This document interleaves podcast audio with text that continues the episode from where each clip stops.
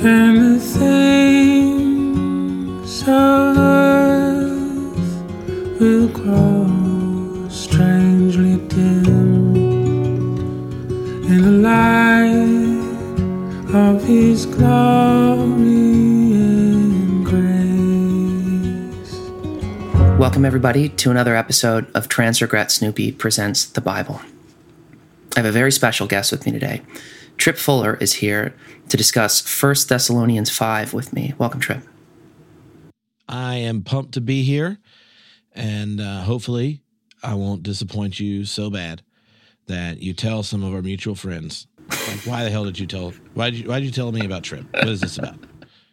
I'm just so glad that I was able to get you on. And, uh, you know, I've been a listener of your podcast for a while, and um, I think what you do is is great work.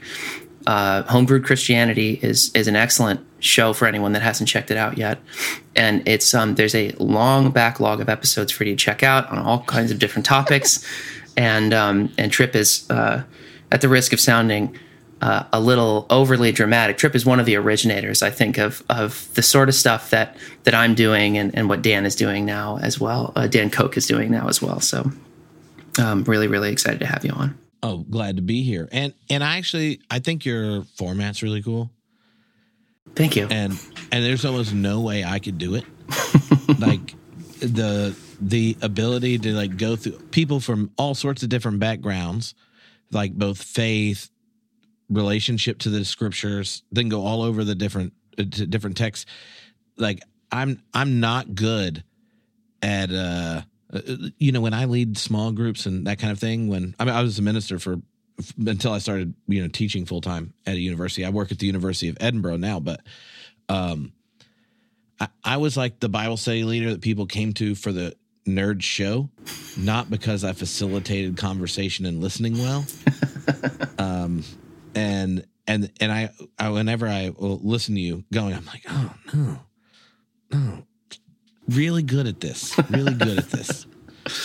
Thank you. I mean, it's it's uh, this was an unlikely show from the very beginning, um, and obviously, I think uh, in the in the early days, I was stumbling a lot because I I was still learning a lot, and I still am. I mean, I still learn every episode. I learn something new about the Bible, um, or just about faith and practice in general. And um, and early on, I think the title of the show carried me into uh, into a position where people actually wanted to listen. But um, I've had so many wonderful guests on, and so many interesting people that um, it's been a real blessing to me. So, uh, before- so, so how do you how do you explain the show to people that have no idea? So, right, like when when uh, homebrewed listeners, my podcast, Homebrewed Christianity, when they listen to it, and if I like mention, hey, I was on Trans Regret Snoopy, you should check it out.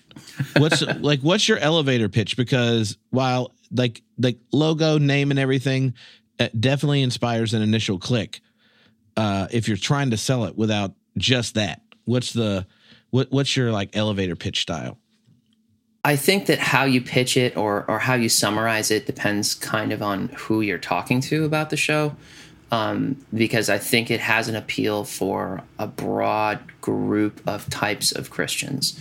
And mm-hmm. I think in general, it's a Bible podcast hosted by someone who's not a biblical scholar.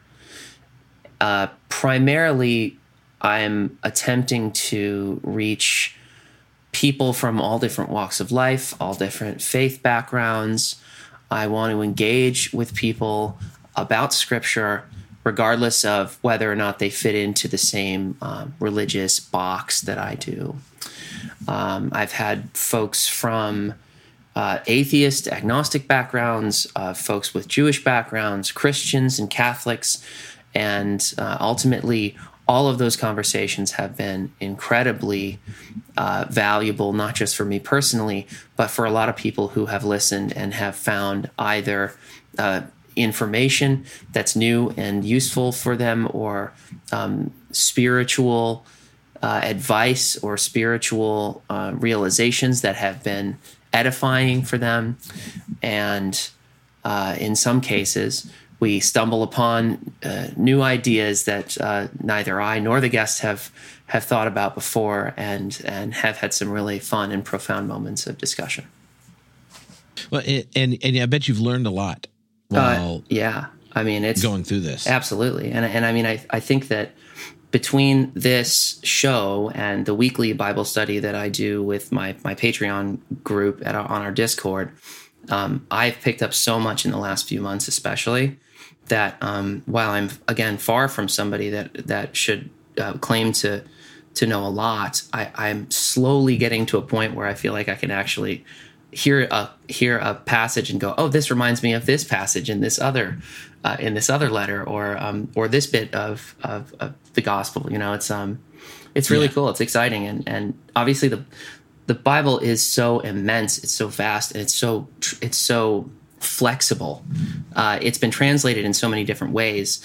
The message um, has been um, sort of transmuted into different uh, into different sort of sects of Christian faith. It's been moved around so much that uh, you can get a message from one translation from one faith tradition and get a completely different message from from another translation in another faith tradition, and that that still intrigues me to this day too. Oh yeah, it's very true. Um, I think uh, I think before we go into the, the the passage here, because this is an interesting passage. It's kind of a thorny one. It's um, it's something that uh, you've actually engaged with in in um, in preaching, is what you told me. Um, before we dive into that, why don't you tell folks a little bit about yourself and how faith plays a part in your life? Yeah, so I was a I was born in rural North Carolina. I was a Baptist preacher's kid uh, and lived in rural North Carolina um, until fifth grade in the states. Uh, we moved into the uh, capital city of Raleigh, North Carolina, to church plant, and um, so I went from what you'd expect. We were edgy for rural Baptist. You know, we had uh, female deacons uh, and then Wow. um, yeah, I, and and religious diversity was the kind of Baptist you were. So th- then we moved to Raleigh, um, which because of Research Triangle Park, like Duke, NC State, UNC, and stuff, is a a, a much more a much different culture. And we church planted there, and we were the the first church in town that had like a rock band. We planted in a movie theater. Um, I went to art magnet school, so I was in theater from sixth grade on. Uh, for two per- like two of your periods a day was theater. Um, and there I interacted with a completely different world. And so I think a lot of the initial kind of shocks of finding a bigger world than you first knew and all that happened young enough that uh, my my faith journey yes yes it's grown and changed and things but I can see like threads of continuity running through it or in some sense like I'll say that uh, like there are versions of me like if you ask me what I believed at any particular time I'm like that's wrong and dumb trip right but also throughout the whole thing I can recognize that I've all I've had like an ongoing kind of entanglement with the divine that's transformed my life and sent it on all sorts of directions. So, um, like, I mean, I went to divinity school, did my PhD in philosophy of religion, um, uh, and was in LA for almost 10 years, uh, where, where I did my PhD and then stayed, work, worked at a really large UCC church, which is for those who don't know, like the, probably the most progressive Protestant denomination in the States, like the first to do all the big moves of inclusion for like ordaining individuals from all the different identity groups to advocating for um uh like uh like ecological issues all the way back to the 80s to uh taking stands on uh, racism and stuff before was like like they were the ones that they felt like they're being themselves when they stake the most progressive positions on ethical things. Uh, so in that context, when I moved there, because I grew up Baptist, I uh, like we were edgy for Baptists. That's that's that's different. Um, so when I'm when I end up working at a UCC church in Los Angeles, uh, that again was this whole another expansion into another world. Um, Christianity is not culture dominant. I ended up learning what it's like to be a minister that is actually introducing people to the faith for the first time because they met you at a protest or uh, part of a community group that you're a part of or all these kinds of things that they end up encountering the the faith and it's their first time. Uh, and their religious spiritual background is Los Angeles, which is like probably like among the least institutionally religious places, but definitely one of the most spiritual ones. And um, it, it's a, like that culture shock was its own shift, and and and so like I could see threads working through it. The same happened um, almost you know two and a half years ago when we moved to Scotland. It's a completely different place.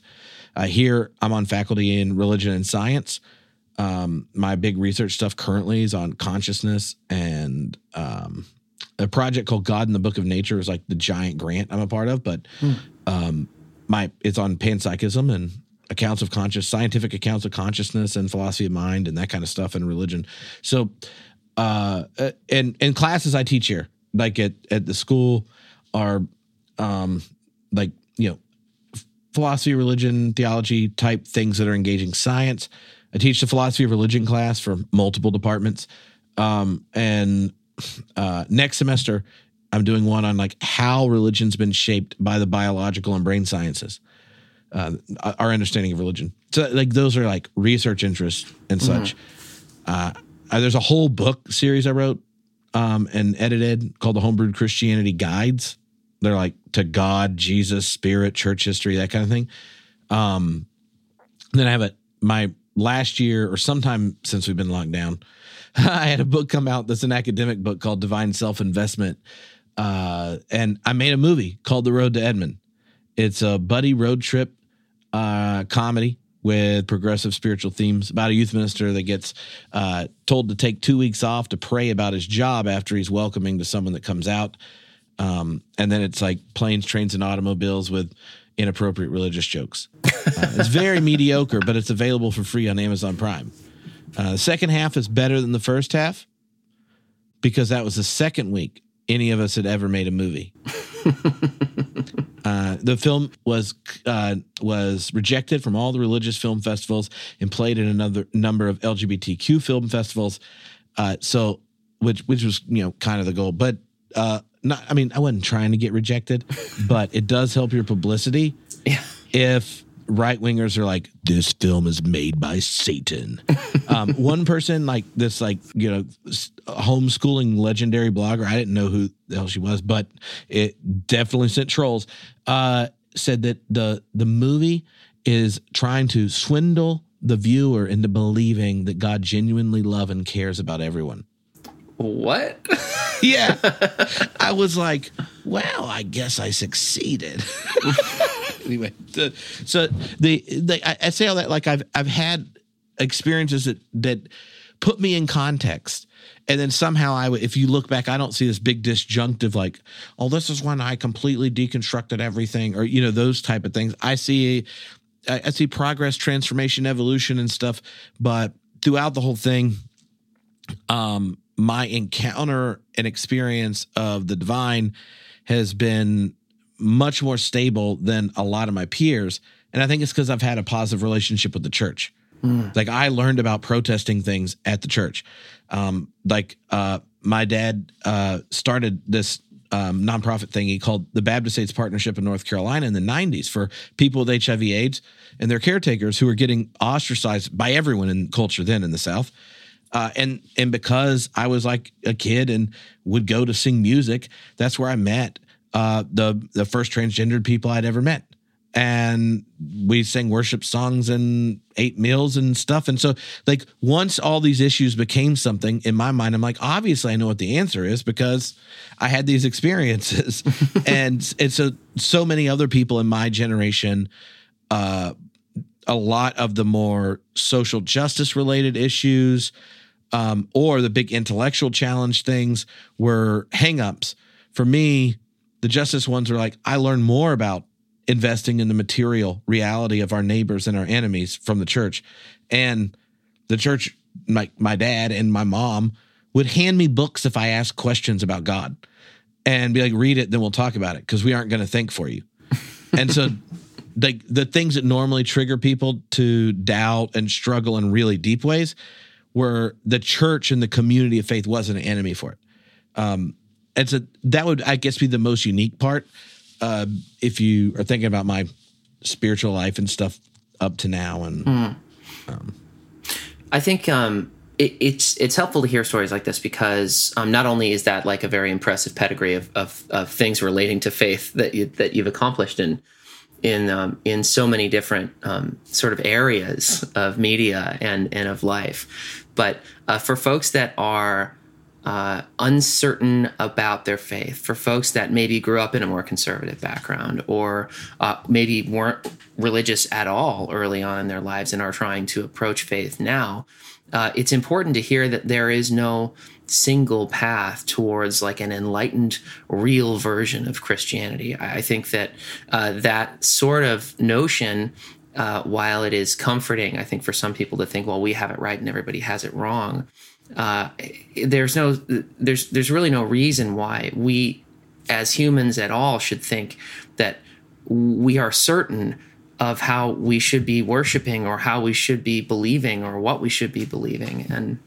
there's too much evidence to the contrary with respect to uh, issues of, of doctrine and issues of, of biblical uh, inerrancy and, and issues of, um, of churches in in their own way faltering and failing the people that that are a part of them that we need to, as individuals, not necessarily separate ourselves from uh, faith traditions or, or institutional uh, religions, but rather allow ourselves to fit in to what we feel is the place for us. Uh, there are going to be churches that are more accepting of you as a person if you have uh, if you're part of a sexual or gender minority um, there are going to be churches who might not be as openly welcoming but might fit your style of praise of worship that that might fit better for you in other regards. And and there's no there's no more reason that you should feel that you need to go to one place than another place. Um, it's not that there is no it's not that there is no law. It's that the law is so much more complicated than the bible than the bible is um, interpreted by most i think most major denominations of christianity. Mm-hmm. Yeah. So, um, well, thank you for sharing all that. Um, it's uh, h- how did you get into Christian podcasting? What made you want to start the Homebrewed Christianity podcast? Oh. Well, um, so I was in divinity school, and my best friend Chad and I had started a theology pub group, and we had uh, at Foothills Brewing Company in Winston Salem, North Carolina, and um, and and I had started one at the church I was working. I was working at First Christian Church in Winston, which is Disciples of Christ.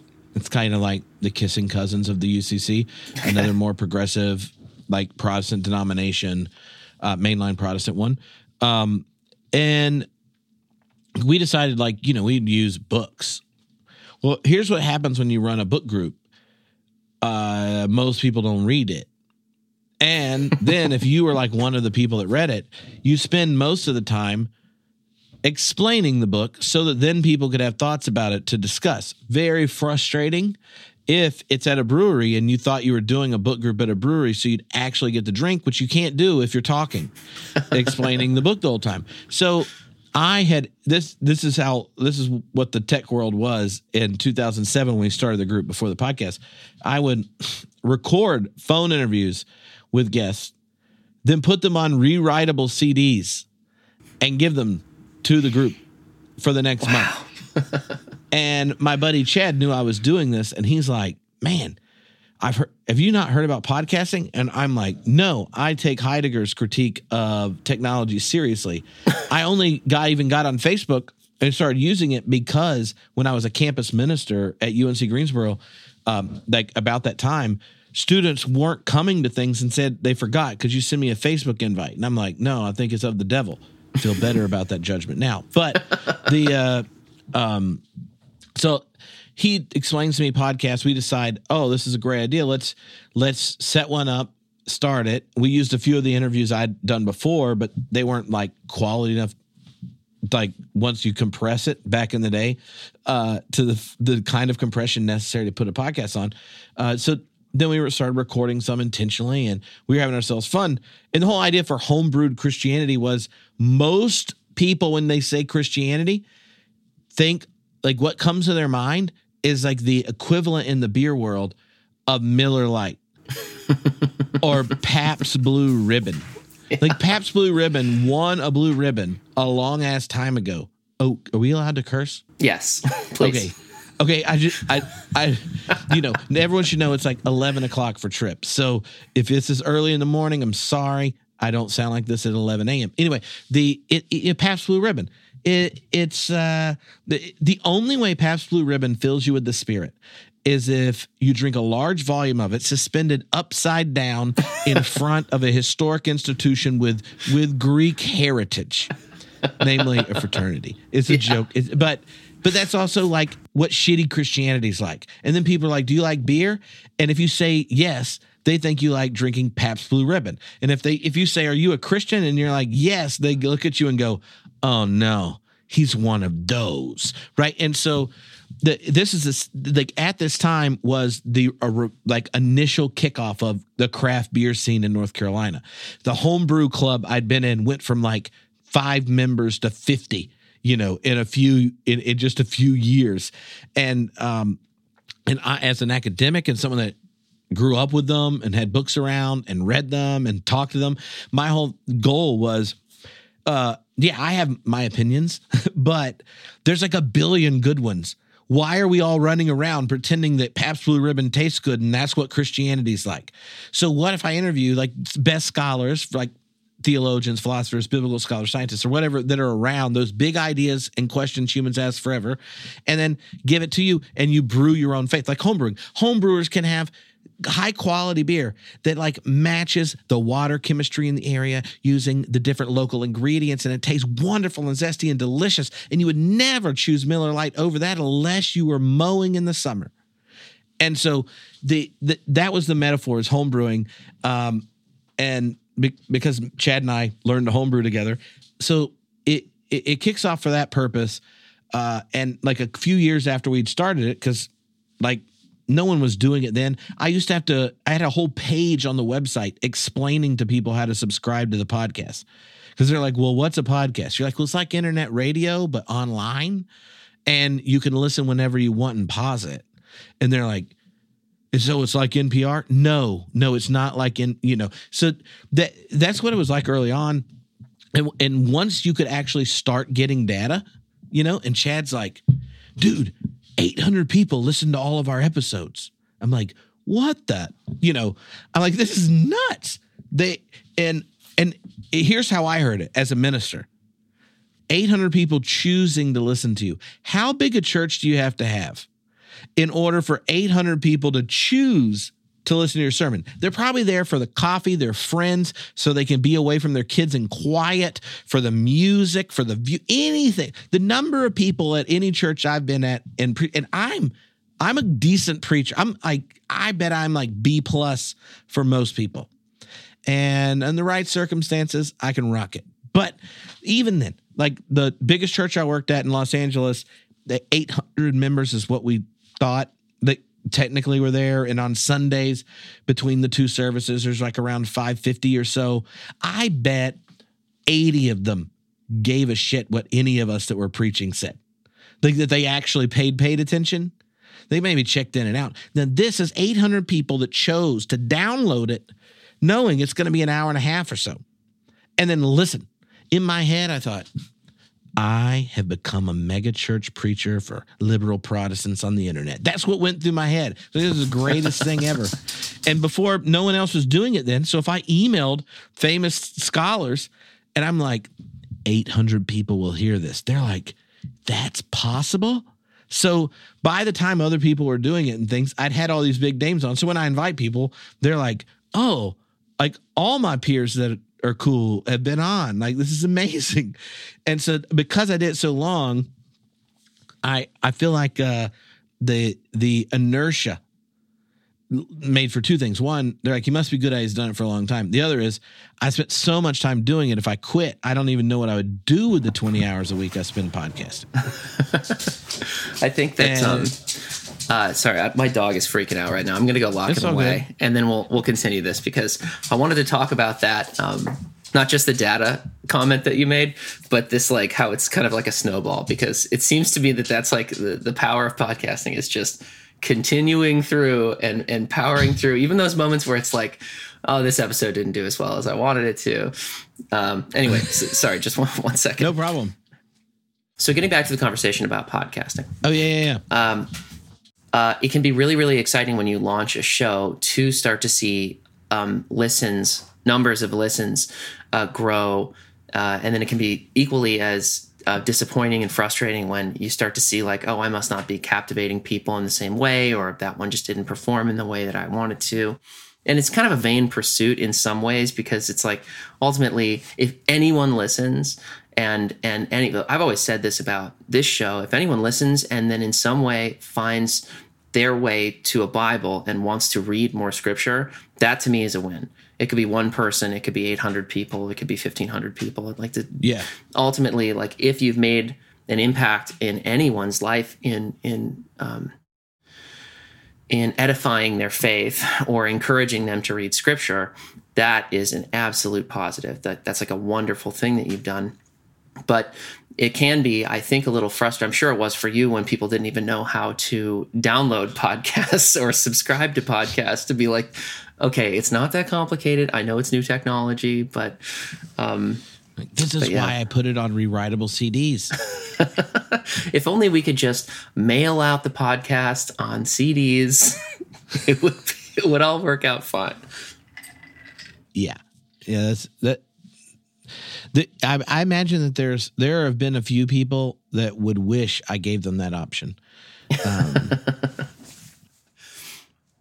Who's uh who's been your favorite guest? Can you say a favorite guest of yours? I mean, you've had so many, so it's Oh. probably an unfair question, but Well, I mean, like there there's like coolest, like my personal favorite episodes. Then like my favorite friends of the podcast that come on regularly, kind of thing. Like Homebrew, I always joke about we proselytize for JC, and that means Jesus Christ, obviously, but uh, it, also John Cobb, Jack Caputo, just Catherine Keller, and uh, James Cone. okay. Um, so the uh, it, jokes about the JC, but all those individuals. Well, not James Cone. We've done. I'm about to start the second reading group on James Cone, the father of Black liberation theology in America. But uh, the others come on pretty regularly. Uh, John Cobb's like process theologian, just Catherine Keller, because she said she wanted to be a JC. Said I'm just Catherine. Anyway, um, Jack Caputo is like a uh, Jacques Derrida, um, major interpreter, especially bringing his work in engagement in philosophy of religion. Uh, big kind of postmodern theorist about religion. Anyway, so, like those have been important. Like my favorite, like oh, this is cool. I got to talk to this person. If you're not a super nerd, were like Morgan Freeman, uh, Ewan McGregor, uh, like like you know where you're like, oh, that was cool. um, Jurgen Moltmann might be like the coolest of like for theologians. Okay. they find, oh, that was cool. You got to talk to him. Uh, he's probably the most influential post World War II German theologian. Second half of the 20th century, I think he's the most assigned theologian in seminaries worldwide. So, um, his book, The Crucified God, is one of the best books of all time. It and and then there are like people that are friends of the podcast and stuff that people really like. Like like Dan and I have done episodes together recently, or like um, Dustin from Thrice, and I'll do them, or Sarah Lane Ritchie. Like people are my friends; those are their own vibe, um, because it's less interviewy and more friends that happen to be nerds talking. um, that's its own its own tactic. Sure, sure. I think that's really cool. I, I um uh should we should we just get into the scripture? I'm I'm cool going wherever you want. Okay. Um, but you know, people should you people should know, you know, that you suggested First Thessalonians. Usually, I let my guests pick the passage if they care. You know, if they if they have a preference, then you know they pick it. As long as it's not something I've done like more than once or or twice, and it's not just going to like be uh, beating a point into the Yeah. ground. Um, I think there's been a lot of Paul lately on the show. I don't I don't know. Early on in the show, uh, early episodes, I was a, a Paul critic. I was vocally uh, vocally questioning the the veracity of Paul's claims because, well, he was a Pharisee. How could someone who was a Pharisee possibly uh, become one of the the the, the pro- become the prominent writer in the New Testament?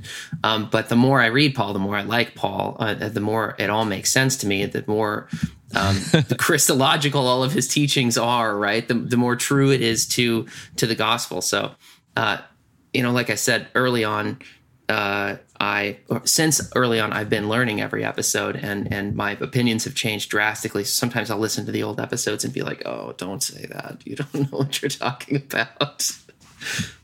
Well, I I think that my favorite are when people at a church I worked at send me like you know I'm very disappointed in you emails from something I said like seven years earlier and I don't even remember saying it and and I'm like oh did I say that all right well I was like I got, I've had at least three public opinions on that topic so That's not the one I carry anymore. You can you can just put that one away. you're like I'm good I'm good that's fine So in First Thessalonians five, and I don't really, honestly, I don't really know why I picked this. I think it's just a passage that's been um, that stuck out to me in some way or another, and it's something that didn't seem like an obvious choice. I mean, we are in Advent now, and and it is we're nearing the the uh, the birth of Jesus, which is obviously uh, Yeah. the the major um, the major holiday or one of the two major holidays in the Christian calendar. But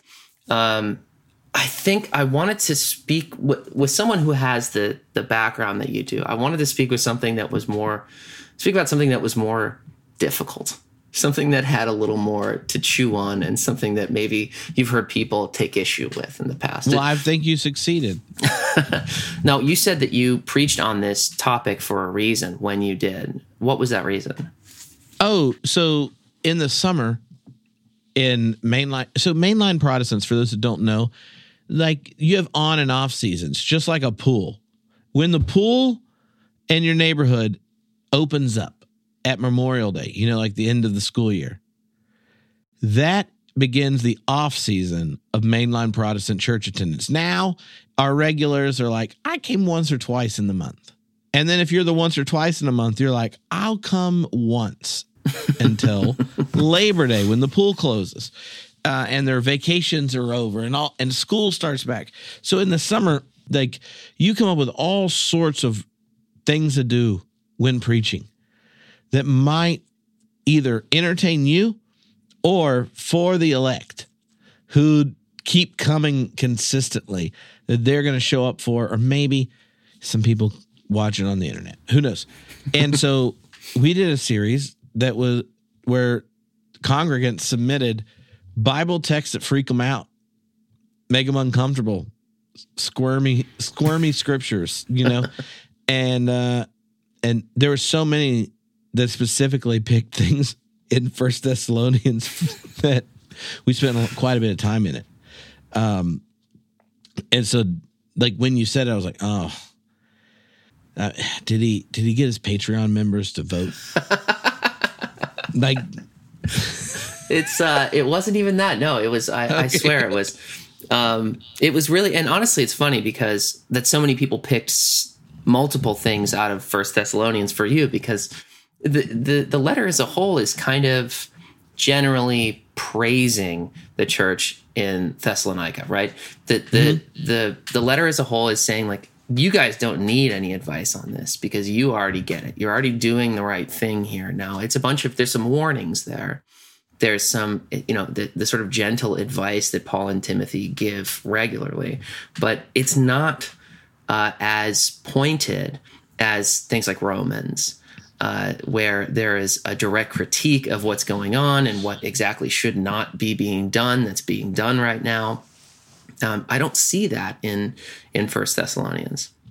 Well, there, there are two thing, two reasons I think that uh, initiated the questions. One is Palos Verdes Estates, the part of Los Angeles I worked in. The other really big church on the hill um, is the church that Hal Lindsey, the guy that wrote Late Great Planet Earth, started. Oh, okay. like like you know the the before there was left behind there was late late great planet earth the premillennial yeah. dispensationalist fictional book and so if you are on that hill especially those that the one have been there a while like i think that animated like no one ever talks about you know thief in the night here and also that part of southern california is like the birth of the jesus movement Mm. So you get like uh, the Jesus People movement, socialist vibes, hippie Jesus vibe, all kinds of cool stuff, but also I wish we'd all been ready vibes. Right? so they there are some parts of it great, other parts you're like watch out um and like even the the wish we'd all been ready like that song I think is playing in the in the rapture bit in the movie adaptation of Hal Lindsey's book. Uh, Larry Norman, who is I don't know the first Christian rocker, it, playing like the song like um um how's it go uh uh a man and wife asleep in bed. She hears a noise and turns her head. He's gone. I wish we'd all been ready. Two men walking up a hill, one disappears and one's left standing still. I wish we'd all been ready, cause there's no time to change your mind. The sun has come and you've been left behind. You know, um, it's uh, that's uh, uh, so any uh, eschatological passage, right, is going to make people uncomfortable. Yeah. The notion of the end of the world is terrifying to everybody. That makes sense. Like I get it, except for those who are so certain in their faith that they think they've they've got it right already. They've made their peace. They're never going to sin again. They'll never make another mistake again, and so they'll just be swept through the gates of heaven and and and right, you know, seated right next to Jesus. Um, well, and and one of the things about this passage, even about that anxiety, right? Like the problem with that rather shitty reading is other than it's like not right um is it misses the entire point of the text. Something you said like this isn't paul like threatening people. Yeah. He's literally writing a text and going hey church in thessalonica you're in the capital city of macedonia. You know I like the place the citizens of Rome that rule your area hang out. Um, I helped found this church. Like you know, like and y'all like you turned from idolatry. You were practicing idolatry and turned from it.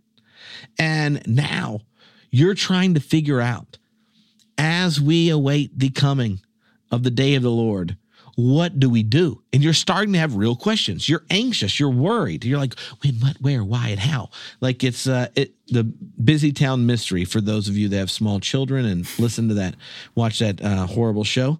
Um, actually, it's not that bad. Anyway, who, what, when, where, why, and how?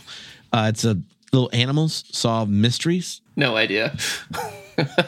uh, anyway, the that's what I think of. Like they're all worried, right? Yeah. And the whole text, especially this end, is is Paul going, "Yeah, you don't know, and you don't have to worry. You know why?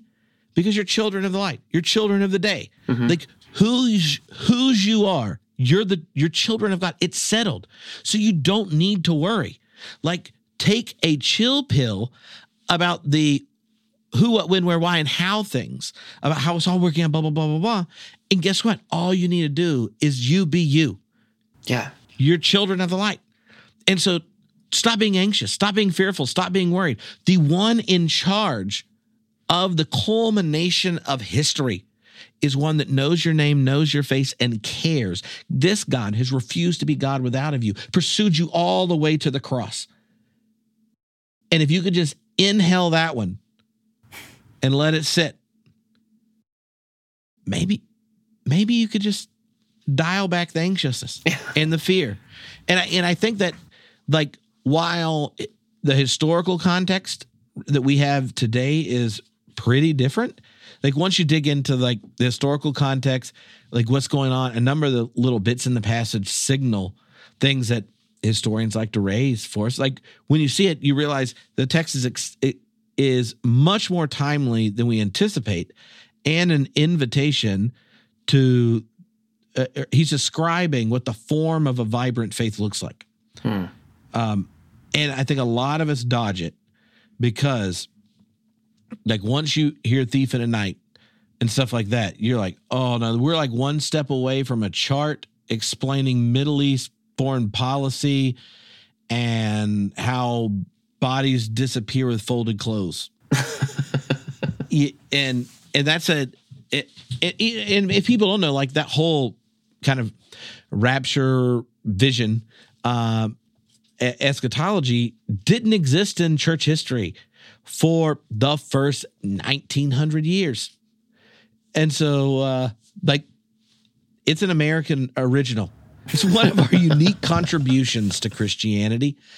Uh, is uh, is that escapist vision of existence? And if you notice in the text, that's not like he's not inviting us to escape. He's inviting us to participate in the world, in our context, in our city, as children of the light as members of the body of Christ.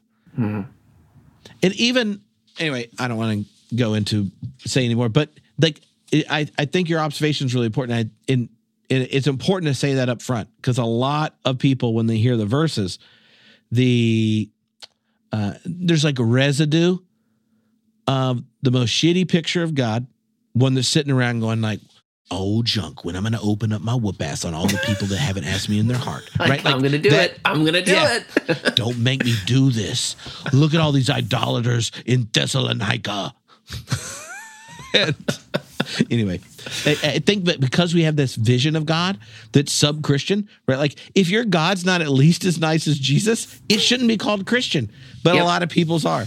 Like uh, Jesus is uh, the the Father uh, is uh, kind of an asshole and we go to heaven because he took it out on the son, and uh, luckily uh, he felt guilty about it. You know, the, that's just not Christianity. And if if if that's the God you meant, it deserves to be an atheist kind of thing. I think that we've talked a little bit on previous episodes about um, we, I mean me, and whichever guest there there there was at the time. I wish I could remember specifically, but I've talked on previous episodes about uh, this notion of God being uh, different than Jesus in in temperament, which yeah. I think is is a tempting view in a lot of passages in the Old Testament. We read things in the Old Testament, and God seems vengeful. God seems angry. God seems jealous. And um, that's just the exact opposite to who Jesus was and uh, you know when he was here speaking directly to people he he you know actively spoke against that he preached against that and and so it's it's easy to get mired in this notion that the end of the world uh, as we know it, that the the judgment day is going to be like uh, the the the mean God's return, and that it's not going to be Jesus, you know, ushering us uh, into whatever the new kingdom is, but rather it's going to be um, people being struck down and turned into pillars of salt and and and you know lit on fire, and and that whole idea, of course, is terrifying to people, but it's not really scriptural, and it's um.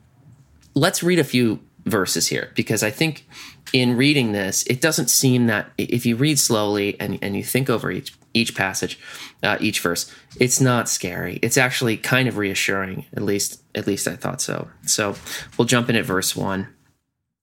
Uh, the day of the Lord uh, is the header in the ESV. What's your preferred translation, Tripp? Uh, I mean, I have the New Revised Standard. Okay, but it was that like to check and see if I could still remember Greek because I'm sadly I asked my wife at this point when I need to confirm Greek. like I passed it. Like I did there was a time I could use the New Testament, but now I asked for help, and she is asleep.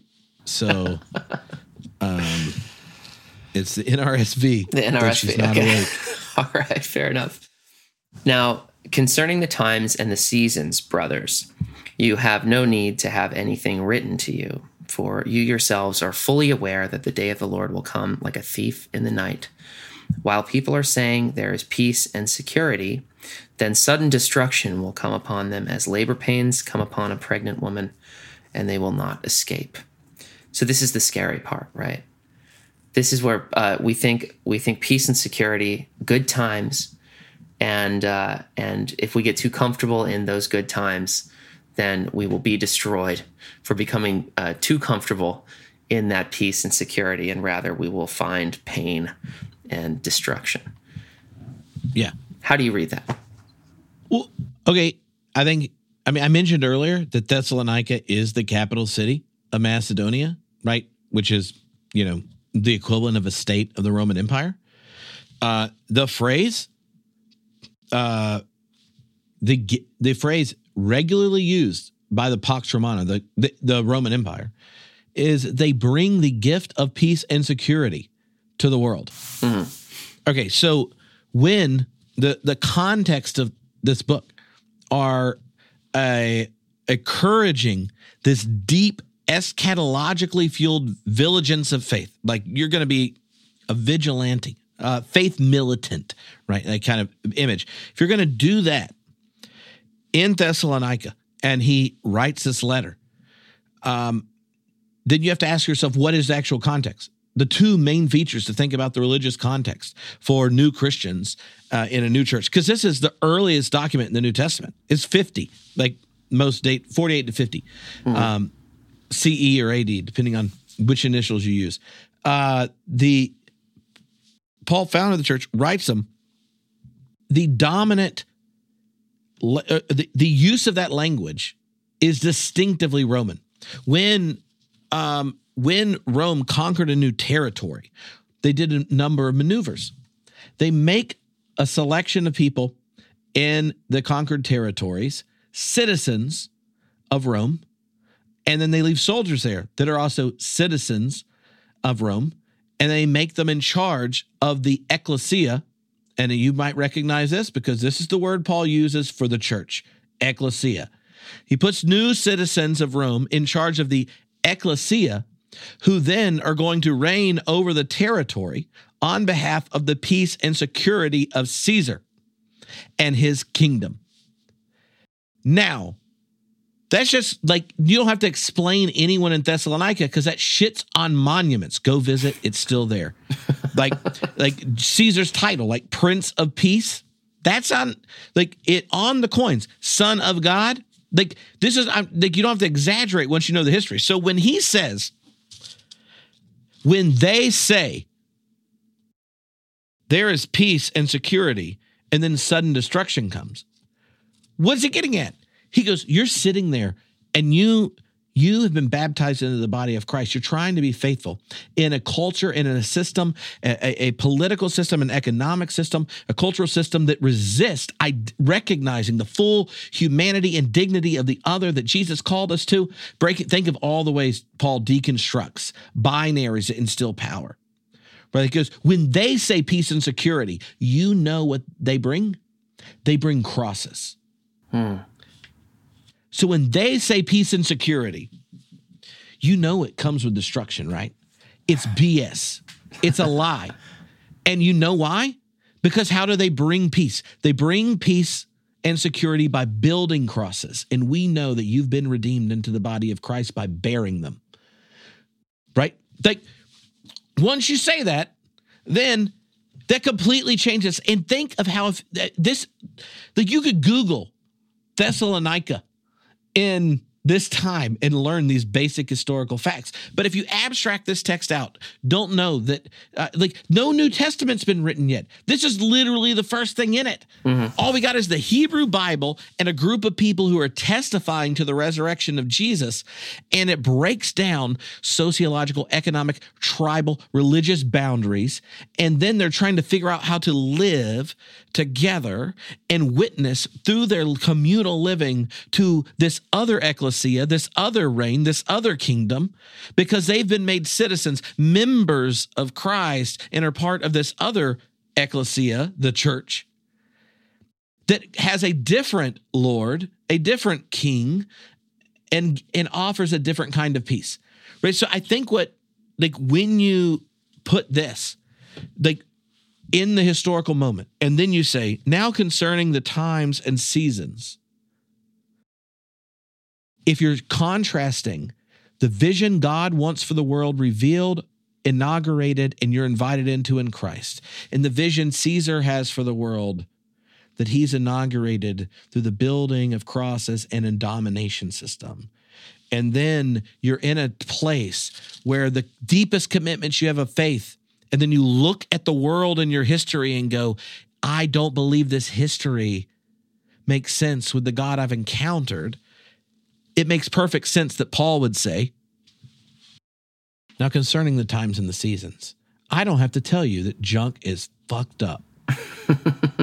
we're getting to the anniversary of January 6th. Like, I mean, we're sitting here, there's a new variant. Like, if you look at our times, there you could stand up in a pulpit, take two deep breaths, exhale with ugh, and then say, I think you know what I'm feeling, friends.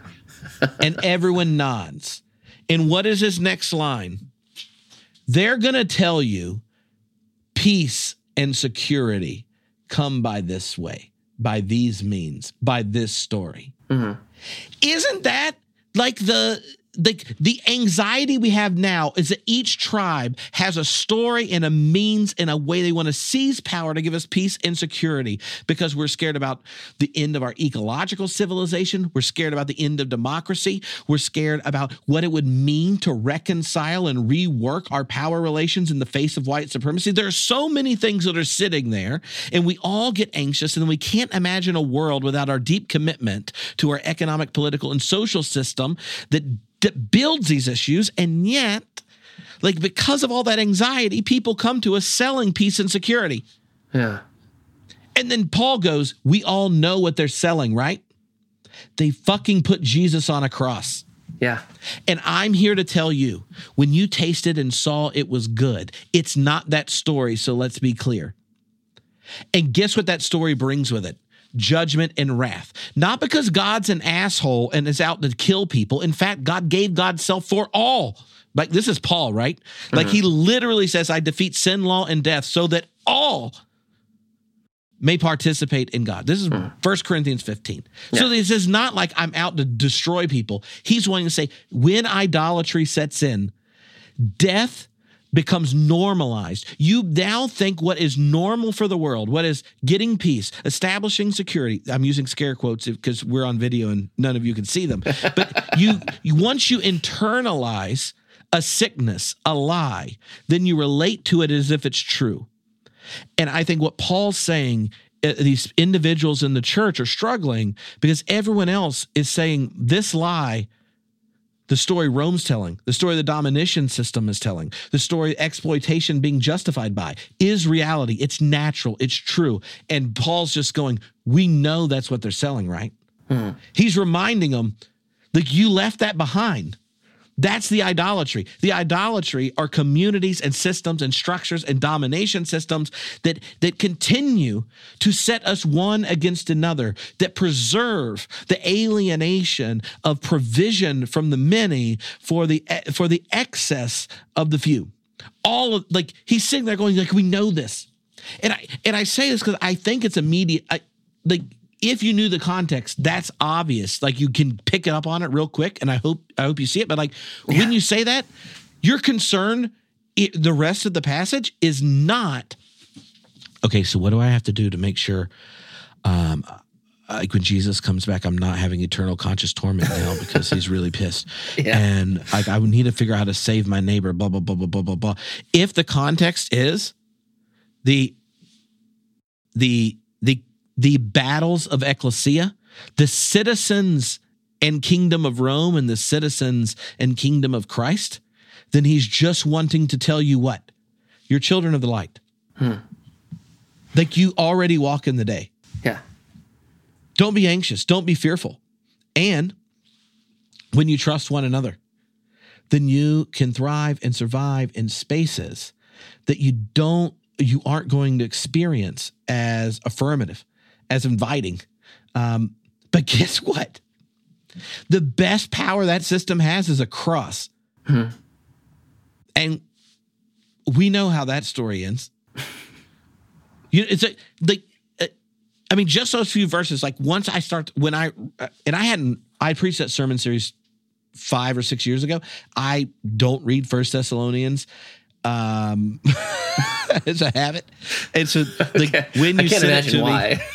I I I I reread it, and then a small perk of working at the University of Edinburgh is we have like a ton of very gifted um, uh, New Testament scholars, and so like when you mention it, I, I'm in staff room and I ask them background info. They start popping it out. I reread it, and that line comes up, and I'm like, WTF? I mean, it makes perfect sense. The ESV even puts that in quotation marks, like uh, this is this is a, a this is one of their phrases. This is one of the lies that they tell you, and so the warning isn't against the judgment and destruction that is that God brings, but the destruction and and the um, the deceit that uh, the other empire brings. That like Yeah. the the uh, the those in power here on earth bring. I, I love that. Thank you so much for that context because I think it was really important for me to understand. Uh, and I think for a lot of people that read this in an abstract, say, "Oh, wow, this is a little scary. This is a little this is a little freaky." I mean, I don't want labor. I don't want to be destroyed as as labor pains come on come upon a pregnant woman. That sounds sounds terrible. Well, you, you know, and the I mean, and you could think of it, I, like if if we were hanging out with everyone listening, then I would say like, what are the lines you hear that make you uncomfortable, but too many of the people around you are on your social media feed not? like when when they say make America great again, when they say no, all lives matter, when they say like whatever defund the police or whatever you know like just think of anything some tribe puts on it. Like d- when you look at it and examine it how does that test up and hold up to your commitment to a different regime a different kingdom and such? And um and it, it and i think it's important to recognize how paul knows they know what they're saying right? He's being really direct. Mm-hmm. And so often especially in context of privilege, we're never that direct because we all know that it's going to it's going to cost us something. And so it's it's much safer to take a picture of Paul talking to an alternative ecclesia in capital city of Rome and then make it about you, the individual, in your neighborhood, at your work, in your family, and the threat isn't the the death dealing outcomes of a system, but the coming judgment and vi- violent death brought by God. Um, because what what is no longer threatened once you change the horizon of what Paul's talking about from kind of a the symbolic structure that organizes and mediates our relationships mm-hmm. to your individual engagement. What's no longer on the table are those questions around economics, politics, culture, society, systemic issues. Once the once you narrow it to be the horizon of the threat of judgment is you, uh, all of a sudden God is a set for and against individuals, as opposed to being the God who's for all people. So God is against all principalities, powers, and systems and institutions that threaten life. And uh, it, it one really good example to pick up on that is like at the very beginning of First Thessalonians. Um, it's uh, was it, on verse nine.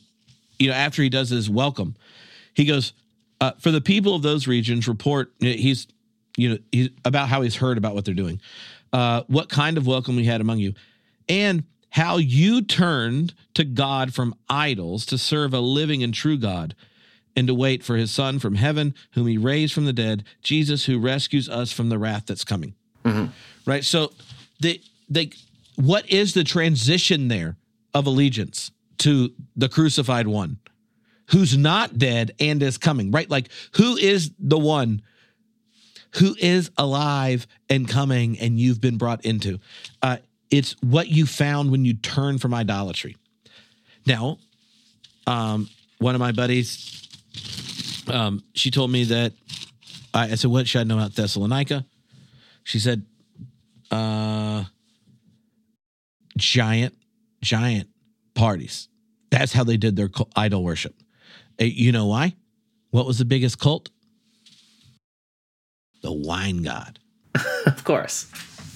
Which is why in the next few verses we get a Yeah. reference to drunkenness uh, and sleep and drunkenness, but drunkenness specifically. Dionysus, right? Like the like, and so, and, and those are like late night idol parties.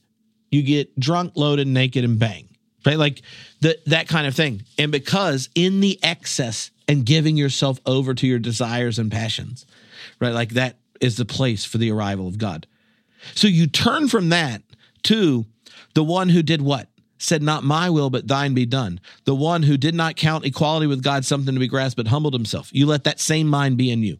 Like you're turning from this to this, from an idol to an actual living God who gave, who is faithful to the cross, right? Anyway, like mm-hmm. when that's like the beginning point of what he's talking about, then I think it makes more sense of you can see that from the very beginning idolatry is the issue that and because you're in a system in a culture in a time where those around you are so smitten with the story that justifies desire excess to the destruction of the community and well-being God dreams. That's what you turn from. Mhm. But everyone else that makes sense.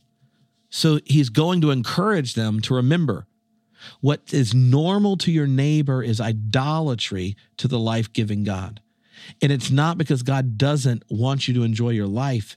It's because that way leads to destruction the destruction of community and the preservation of institutions, systems, and idols who kill you. And what do all idols demand? Sacrifice. Mhm. And if you look at our world today, I think you could say the same thing. What are the things that control our desires that demand sacrifice? If you think about how our economic system works out, we're always trying to get more, do Hmm. better, thrive, all that kind of stuff. Get your side hustle on, all Yeah. that kind of stuff, whatever, to preserve a place, to have a place in the Yeah. world. Labor sacrifice, uh, social Yes. sacrifice, uh, yeah, for sacrifices of freedom. I mean, there's there's any number of things that yeah that, that that we're supposed to bow down to in our in our world today that that uh, draw us away from from worshiping the God, the the one true God. Yeah, yeah. It's a I, I like I think to me, I mean that's a that's a long setup for what's going on at the in the chapter, but I, I think when it once you pick that up, then these other passages as you go through make more sense. Yeah. Um as something not to run from and hide from, but as actual invitations for us to think in our world, and you or I are both citizens of the current empire. Um, what does it mean to live in that world where everyone else thinks? We sacrifice our relationships our our relationship to nature our enemies all sorts of things to the market and god uh, to our tribal allegiances. Uh, like these questions are so pertinent and important. And paul is sitting there to encourage us to go uh, what they call normal in reality is idolatry. So remember it. And I know that's a challenge and thing I wrestle with all the time. I can hear in my mind, oh, let the same mind be in me that was in Christ Jesus. And I can hear, well, I know what the output of this is. Or I know if I do these things, it helps my kid get into a better school and then blah, blah, blah, blah, blah. Or I know what, like go through the list of everything I was told makes perfect sense and it's just good to do those become the very places you're deciding between idolatry and fidelity. And Paul goes to the church and goes, Hey, remember, remember. and and I think resisting um, resisting an empire uh, in that in that way at that time is uh, is surely to lead to a certain degree of suffering and and suffering for your faith is something that Paul talks about in every letter. Timothy mm-hmm. talks about it. James talks about it. Uh, it. It's it was a normal part of being a Christian at that point. A follower at that point was to understand that what you're being called to do, believe, how you're uh, called to behave, um, and how you're called to love is at odds with the world around you, and as such, it is likely that you will see some ramifications of that. You will um, you will see consequences, and um, and elsewhere in the in le- in the letters, we see that it should be counted as a blessing. That that's not really yeah. mentioned here exactly, but it's. I think it's really um, it's interesting. Let's let's go through the, the the the next few verses here. I think we we left off at four. Uh, but you are not in darkness, brothers, for that day to surprise you like a thief. For you are all children of light, children of the day.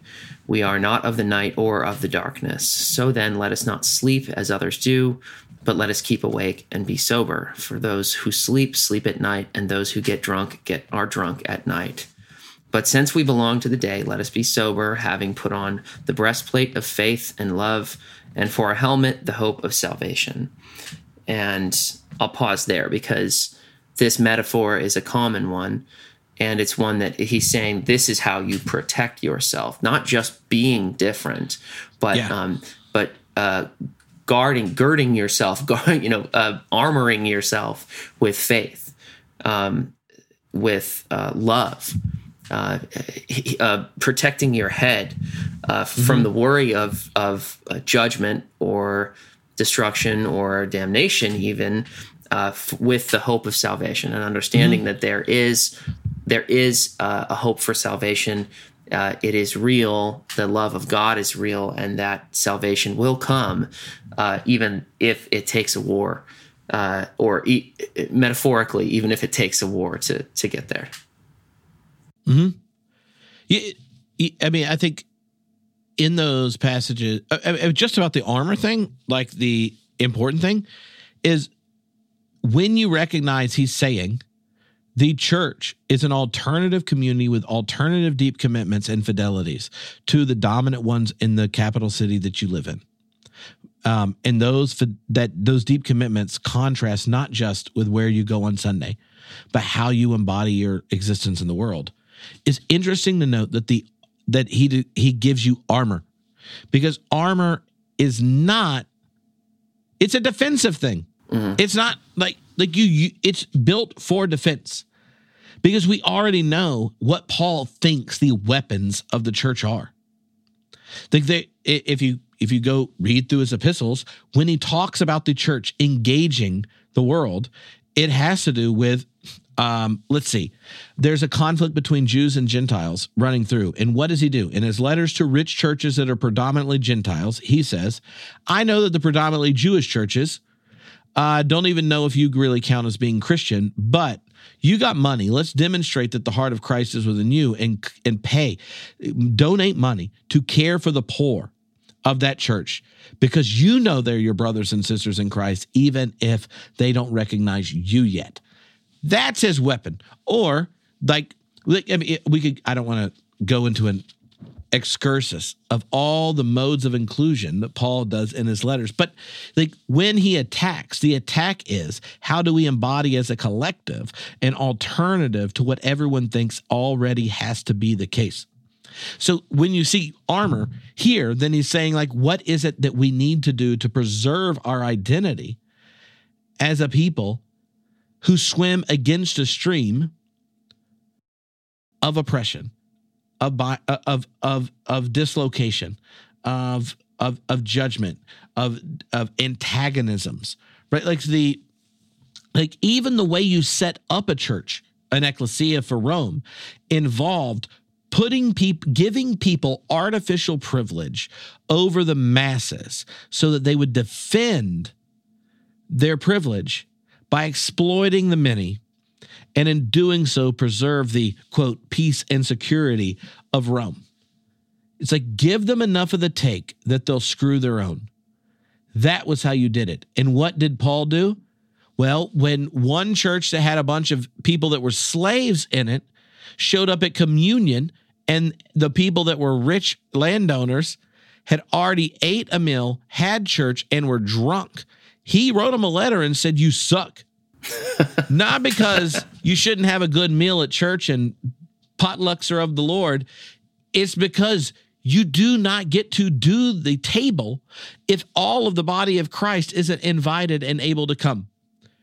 Like that's a different way of demonstrate like how you do the attack of this other ecclesia. So the armor there is uh, defensive, and I think what it's inviting us to do is to say, take your life seriously. It is so easy to never lapse into living before you die. And if the body, if you're in the, if the mind of Christ within you, it's the invitation to live before you die. The invitation to live before you die is to take your life, the way you exist in the world, seriously. And if you're going to be serious, when the dominant structures that shape our lives are set against your deepest commitments, they're actually idolatrous, then you need to put on a breastplate and a helmet. Not because you hate those on the outside, but because the only way you can bless them is by embodying something different. And if you're not protected, if you don't take your life seriously, then you're going to go with the flow. You're going to do whatever they say to do. That that I think is so important. And you know, oddly enough, like as people are or aren't coming out of, you know, lockdown, the, when you look at the great resignation, people retiring early, people refusing to go back to work for shit pay, uh, the the eruption of labor organizing, um, tons of ministers are leaving congregations that have treated them like crap. Like there's so many people because a pandemic forced us out of a system, set back and went, oh my god, I've been killing myself for a career, and I've been missing out on my friends Yeah. and my family am I being a good parent and a good partner? And I don't want to do that again. Like I think we're at a moment, right? Like that that uh that the idolatry that's inherent in kind of Western market advancement, the assumptions we have in a neoliberal order, a lot of people opted had to were forced out of them and then are like, you can't really tell me to get back in that.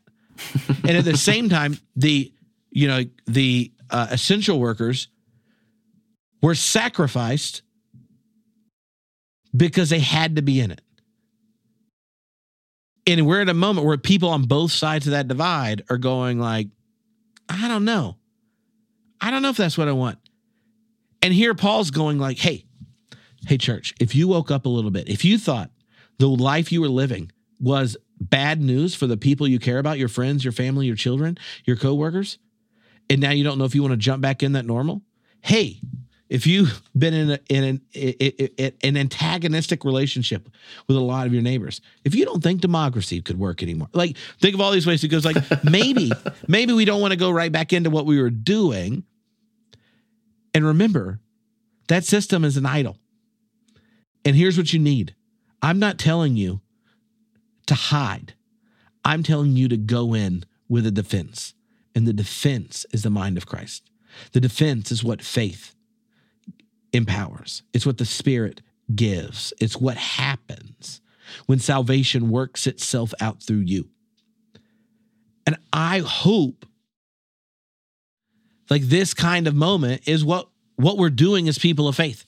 Because tons of people not just religious people are going what we used to call normal and we sacrificed for. We sacrificed relationships money. Think of, here's a good example. I, i'm in scotland i'm from north carolina and have spent half my life now chasing degrees and positions where i don't get to go fishing with my dad i don't get to have coffee with my mom and all my best friends from high school that didn't also join the become one of the cool people i only get to see when i get to go visit them hmm. and then I'm sitting here in lockdown, and they are the ones that Skype me, and the people here I don't talk to. And then I say to myself, what am I doing? And my kids are like, well, why can't we just go spend, see Grammy and G Pops?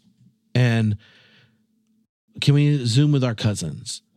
Right? Like those relationships, those connections were sacrificed for me jumping through all the hoops to be successful academic. I did the same thing to be a successful minister. And what has it bought me? And I'm sitting there, and here's what Paul says Tripp, I know you're about to make these decisions again. You're trying to figure this out. When you and Alicia look at your children and their future, do you want to be the person that said, This is how we win? This is how we arrive. This is how we succeed. Do you want to do that? Or how would you relate to this question differently if, I don't know, you had spirit filled armor between the demands that are before you? Are you going to keep sacrificing?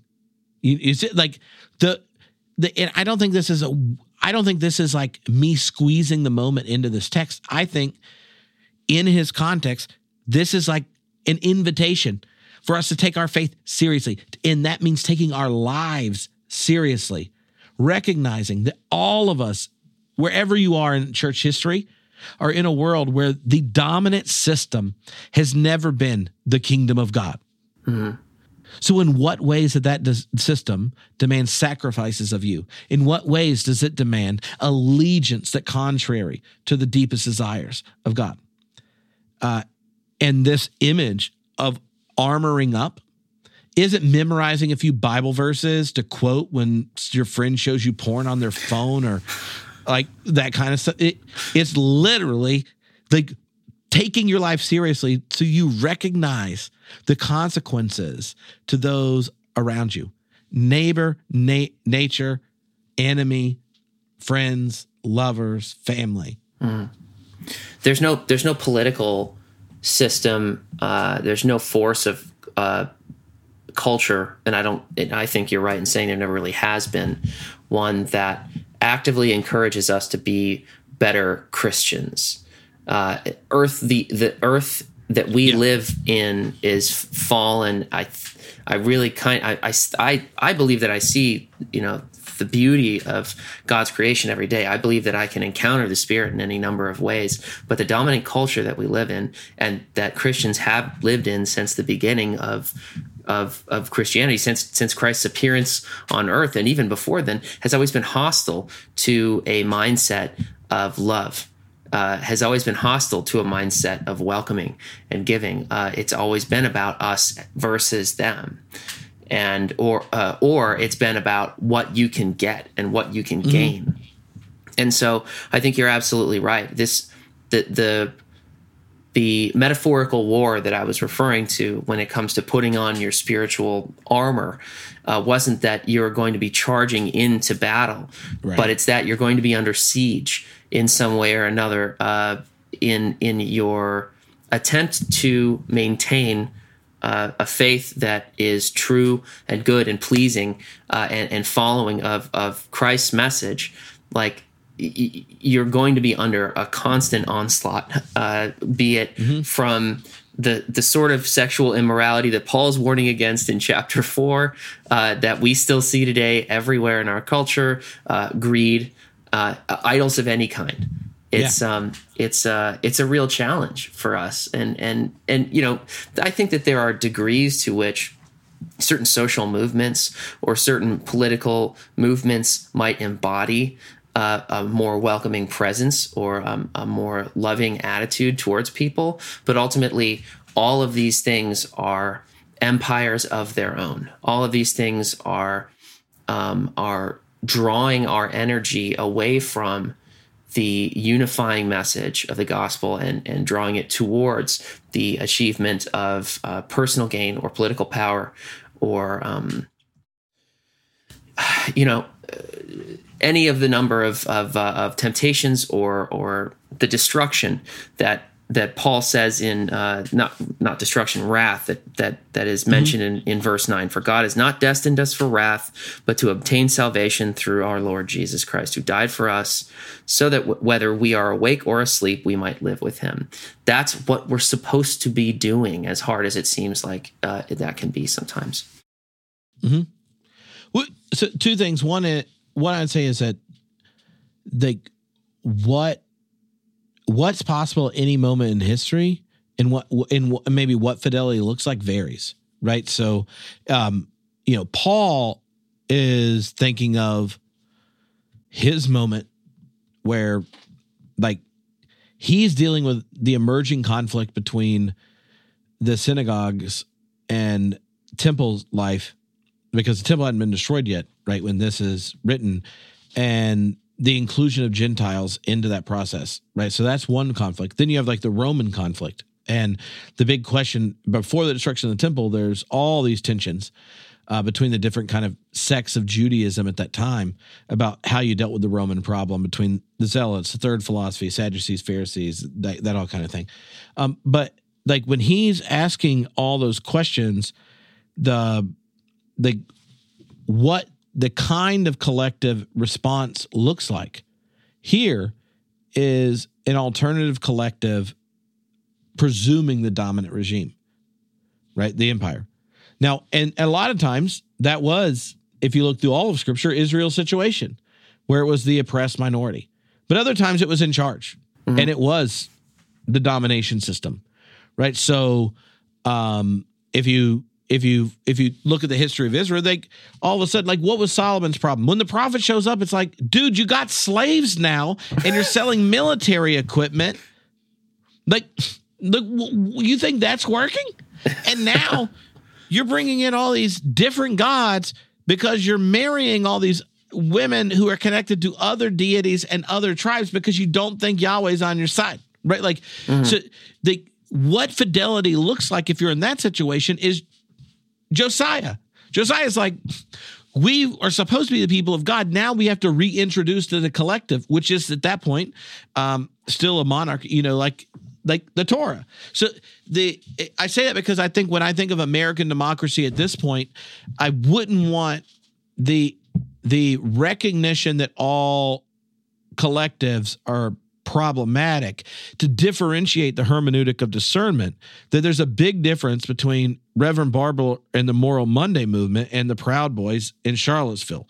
Um, and they aren't equal, but they aren't, but like Reverend Barber knows this. Like, I mean, people can go check out when we've talked. Like, like that, like, Jesus ain't coming because of a protest, but the arrival of of God's deepest desires in a moment can come because people are committed to a movement. Right? Like so the the the relative I, I just wouldn't want I don't maybe I don't know if this is a contrast to what you're saying or or more like just a clarity just to go like don't sometimes you put on the armor of God because you are a non-violent uh like I I mean I've done this where if you are the straight white minister guy you make sure everyone knows you're a minister and you stand in front of your friends that are people of color at a protest and the racist dudes that want to hit you have to decide if they want to hit the large white minister guy who looks like uh, their friend from high school right? Like and and i anyway i wouldn't want to relativize that difference and just go like in scripture paul's in one context in a like and he's negotiating his own Roman citizenship, right, at this point. But that's different than our context. Our context is much more like being an Israelite at the time you realize that you've become Pharaoh. Sure. Um, so what fidelity looks like varies.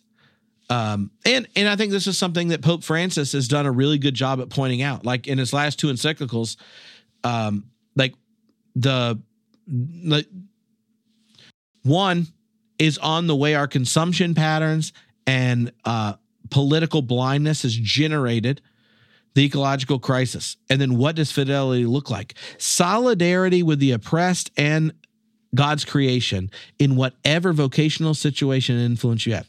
Beautiful invitation. So for some people, that looks really different than you and I because we are at a different level of influence, power, and consumption. Then in his last one about like the brotherhood of uh, uh, of humanity, he he says that that um, what does fidelity look like? It's recognizing our relationships that the story we tell ourselves is silenced. So uh, think of think of all the people we know that could kindly and lovingly and graciously relate to the person across from them But if you think about the impact of your decisions, um, the, the possessions, the consumption, the the power and stuff you use, that there are all these relations you have, but you don't see the face that are destructive. And he says, what does it mean? And he uses some of Paul's language here, right? Like, what does it mean to have the mind of Christ? What does it mean to recognize the solidarity of humanity because God has become chosen solidarity with us? It means choosing your siblings globally. Hmm. And you're connected to them even if you don't recognize it. So the church is to raise awareness of our connections and invite us into solidarity and liberation and life giving uh, in the gift, in giving life in all those spaces. And that same invitation, right, sounds different depending on where you are and what your context is. Um, and I think that Paul's invitation here invites us to have to then negotiate like our own space, habits, relations, and and impact of what it is uh, we're contributing to the world. And that's verse 11. I mean, uh, unity or um, solidarity mm-hmm. is what closes out this section of the letter. Uh, verse 11 says, Therefore, encourage one another and build one another up just as you are doing. You're doing the right thing, but reminder this is what we're this is what we're doing we're encouraging each other to grow in our faith we're encouraging each other to to um, maintain uh, the maintain our light, to remain uh, being people of the light, uh, to to um, maintain your defenses against uh, what might be a hostile uh, system or or uh, political body or whatever that may be, and and um, and I think that the message, while it, we began this conversation talking about what a what a what a spooky concept this was that um, the Lord Jesus creeps in in the middle of the night and starts starts making people disappear.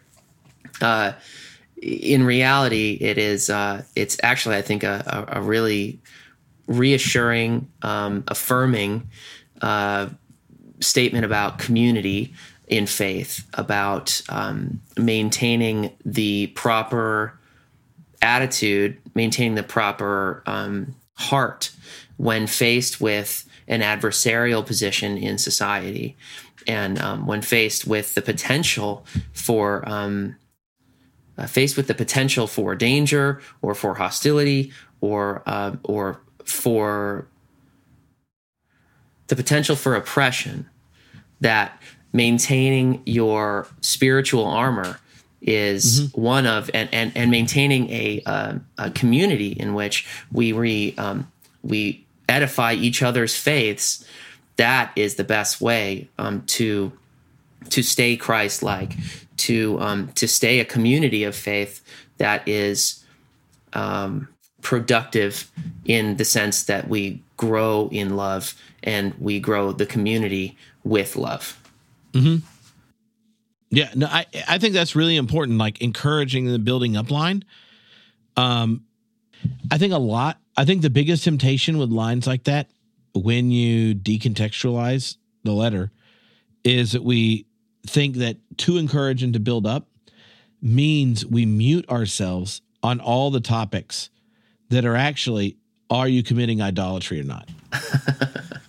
right? So, like, we want to encourage, and we want to build up. And so, then what do we do? By the time we get done eliminating things we discuss and take stands on, that like encourage and building up is will we have uh, meals together where we don't talk about anything important that impacts others, blah blah blah blah blah blah, and um, and then it gets real awkward because no one's allowed to ask if you're vaccinated or masking, right? Like you know things like that, and and but at the end of this passage when he says like encourage and build each other up it's encouraging and building each other up because we already know we have an agenda set by Christ. Hmm. Yeah, it's not it's not build like a, uh you know goose up your your bro and like make him feel really good yeah. about himself, right? That's not it. Just like you're the best, dude. You're so great. No, it's like let's build a stable foundation. Let's mm-hmm. build uh you know let's build a temple of of our faith in our community. That you know that's the at least that's how I that's how I read it. Yeah, the uh, uh, one of the things that comes to my mind of that is I I've led a bunch of uh, adult um, confirmation groups, and and if people don't know, like this is a tradition where you know, let's say you get baptized as a chi- as a kid, and then at some point you confirm your identity of baptism. That's the confirmation part.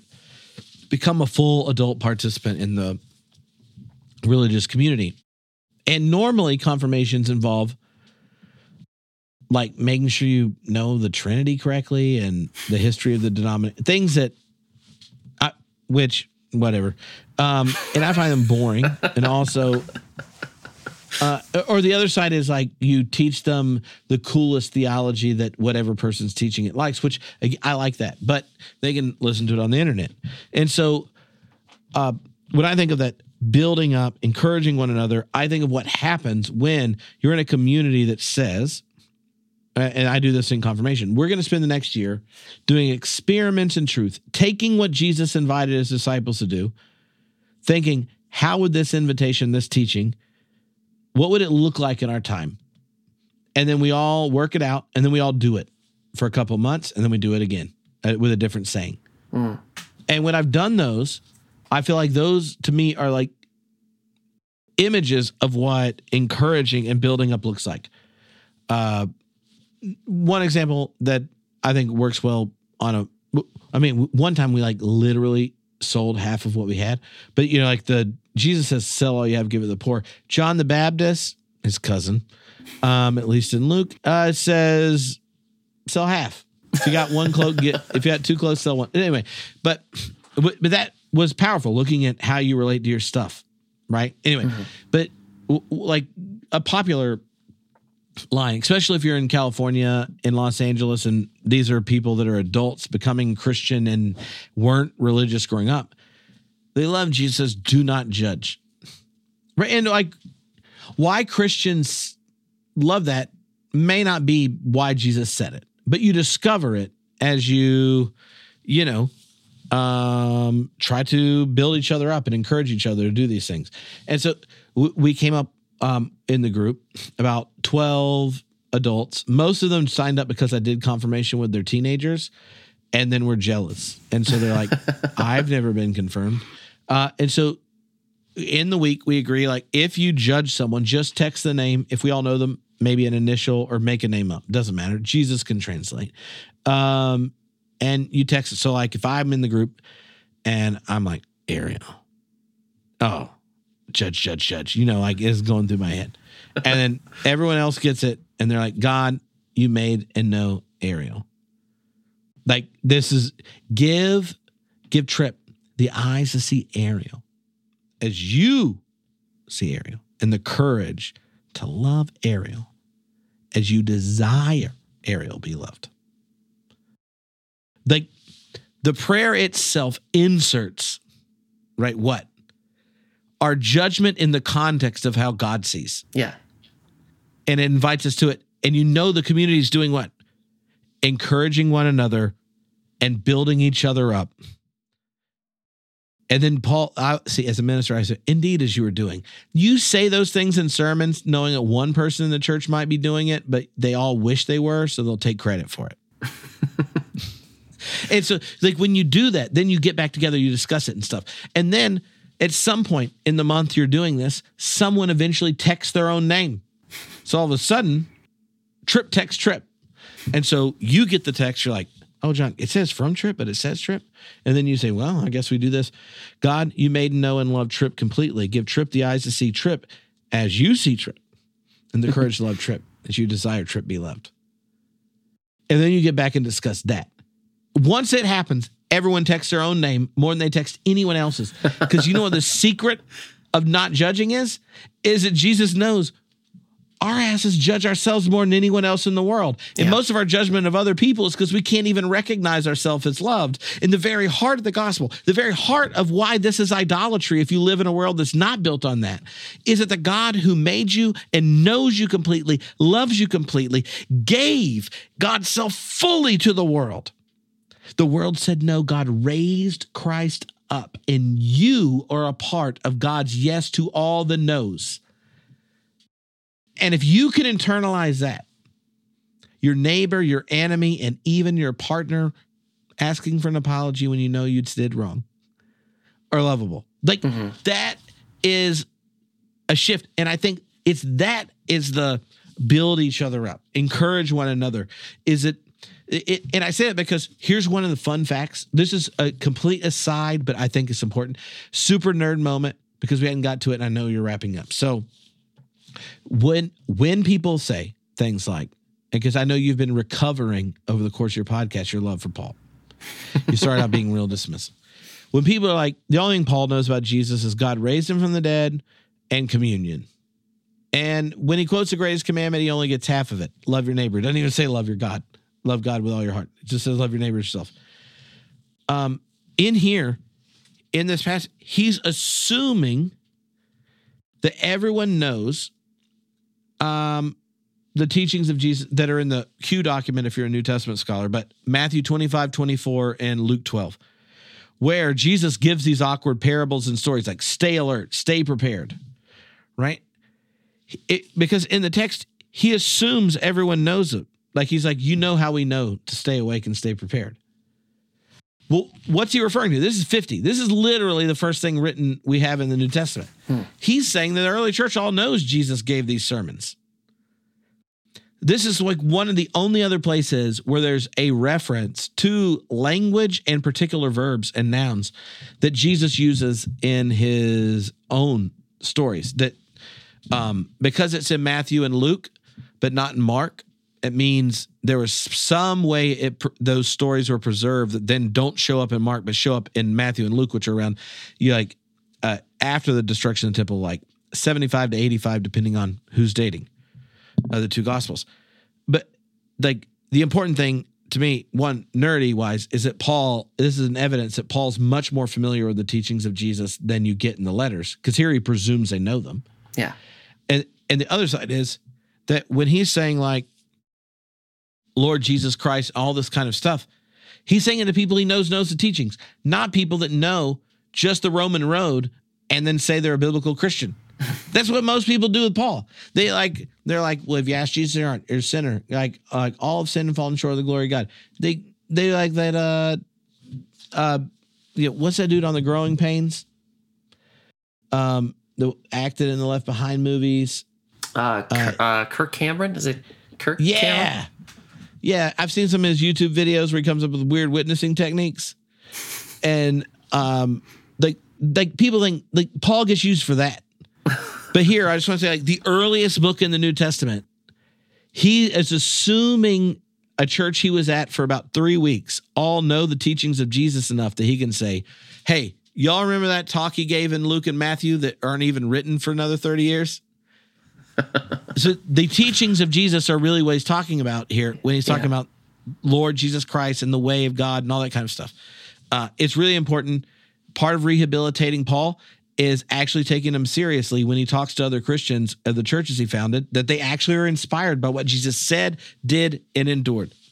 Anyway, No, I think um, there's a temptation to because of Paul's past, also like, oh well, he's he's he's um, intellectualizing what was at its heart, like the gospel of love and forgiveness and and um, openness, and Paul is then like creating a structure around it and and trying to Yeah.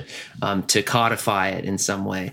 But I think the more you read uh, his letters, the more you see that th- they are absolutely true to Jesus's teachings. Um, you know, they are influenced by culture in the way that any any writer of any anything at that time or before would have been influenced by their culture. But um, it is. Uh, it's Paul's legit. I take it all back. I take it all back. I'm so sorry, Paul. I hope you can forgive me. well, the people, the people that uh, published a few letters in his name in the New Testament, uh, their their flourishes are more problematic to me than Paul himself. Uh, namely around gender things. Yeah. Uh, so, but this is exactly what I'm saying, and I think that that's why it's easy to get mired in that. It's easy to to lose sight of um, what was actually being accomplished in the church at the time. they were doing incredible things. I mean, Acts Acts has also been uh, on my mind a lot lately. Just thinking about how brave these these people were in going out and um, and building a church that had nothing essentially nothing but hostility going for it early on and and preaching in such a way that it attracted uh, a, a significant number of followers and, and it began churches in in cities all over the place. So, can I ask you a question? shoot. So, I mean, you obviously picked this text, and then we, you know, are reading and preparing for it, and then we're talking, and you're discovering that if you ask a question to a Baptist minister, he his short answer is longer than you anticipated. um, like, w- like, what was the verse or moment or question that seizes you when you read it? Like, when you read it before we talked, like like what was the what was the area that made you you know stumble or linger? Well, I think the the first few verses that that you clarified significantly, um, you know, discussing the the the return of Jesus and and uh, and then the dis- the discussion of destruction and how those things seem paired next to each other, and so there's like this implication that that that um, that the Lord will return like a thief in the night, and then we'll all be destroyed because we're so comfortable thinking uh, that, that that there's peace and security. Knowing the context, the historical context of that changed my my interpretation of it completely. I think the part that that I lingered on that I found inspiring was the the armor and the um, and the mention specifically of uh, you know encourage and build each other up because um, you know I think that in my experience even even in the last year and a month or two since I started doing this show, is I've I've found a community of of people that are in some ways like me, in some ways very different than me, and and you know trying to form uh, relationships with other believers. Uh, I've found incredible encouragement and incredible love and acceptance, and uh, it's been really inspiring to me. So, so obviously, any instance I see of that in Scripture is uh, is like this reminder to uh, to continue on in um, in building each other up, however that may be in in in, uh, in different communities.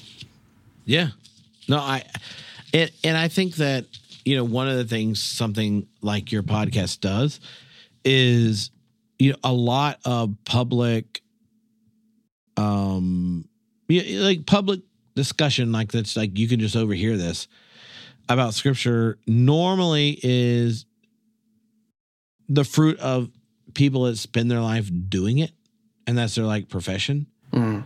you know and i mean not to yeah pick on my fellow gilded uh members that have been on your podcast but yeah the episodes i've really enjoyed are listening to people who decide to take a text seriously and read it and it's it's like not their day job. Not that like i love that day jobs because it's basically the only thing i could do other than make beer maybe and coach flag football. I i, I don't- I don't know what my i don't know I, I don't know what my job is without people doing that. Mhm. but um i find it wonderfully lovely to hear conversations with people that will take a text seriously that is so strange it makes their world strange again. And um oftentimes conversations that i have about text are either with students going in debt so they can repeat things i say in the right situation to get a good grade or with peers who all have debt because we learned what it is the guild says when we do these things. Um and the intellectual quest so often I, I think partially because it's jealous of what how effective science science is in our current day it, it, it inspires an epistemology like a kind of knowing of distance. Like you know it better because you're separated from it which is accurate if you're looking under a microscope or like you know looking for the higgs boson in a you know, collider but not if you're reading scripture and trying to figure out how to be human. like religion is an epistemology, a, a kind of knowing that involves entanglement and engagement. Um, and I, as a listener who is a professional intellectual, I get, you know, my nerdiness gets turned on at people that take it seriously and wrestle with it. And I don't know what they're going to say because they haven't Mhm. internalized whatever the general consensus is on everything at this moment in time. And for those of us that have, you know, like it already narrows what you're going to say. Uh, yeah, it's it's interesting to listen back to episodes where I got passages, the meanings of passages, I feel like wrong, but what I got out of them almost felt like m- more important to me than when I learned what the true meaning or the context of it was. It kind of was like, oh well, that doesn't really speak to me in the same way that it did Yeah. when I didn't know shit about it. Uh, in some ways, it's like it's a blessing to to be outside of um, uh, outside of the world of like theory in in in a lot of ways. But of course, I have this drive to continue to learn more. and Mhm. Would love to go to seminary. I think eventually. Well, I support it. Um, if it's one where I'm friends with people, you should just uh, tell me so I can email them and say this is a good idea. uh, so you said you loved the the armor imagery. Like, did you compare it to what? I mean, I most scholars think is where he's getting the image from in Isaiah. Uh, it's what came to mind, but I didn't. I didn't have the passage that like the passage didn't immediately click for me. But it's like this is a familiar image. I'm, Yeah, I'm so, recognizing this right now. I mean, a lot of people know the so Ephesians, one of those texts that people debate whether Paul wrote. Um, in Ephesians chapter six, and we don't have to go read this, but like for those who are listening and want to, six chapter six, I think it's verse ten and following is the full armor of God bit. Um, where it comes from is Isaiah fifty nine, um, and it the I'll, I'll just read these verses. And it's interesting what Paul uh, uses and doesn't use.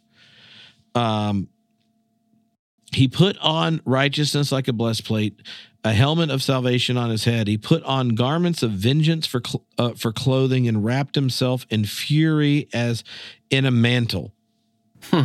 So interesting. Who is putting it on? God is putting it on here, not the people of God. Mm-hmm.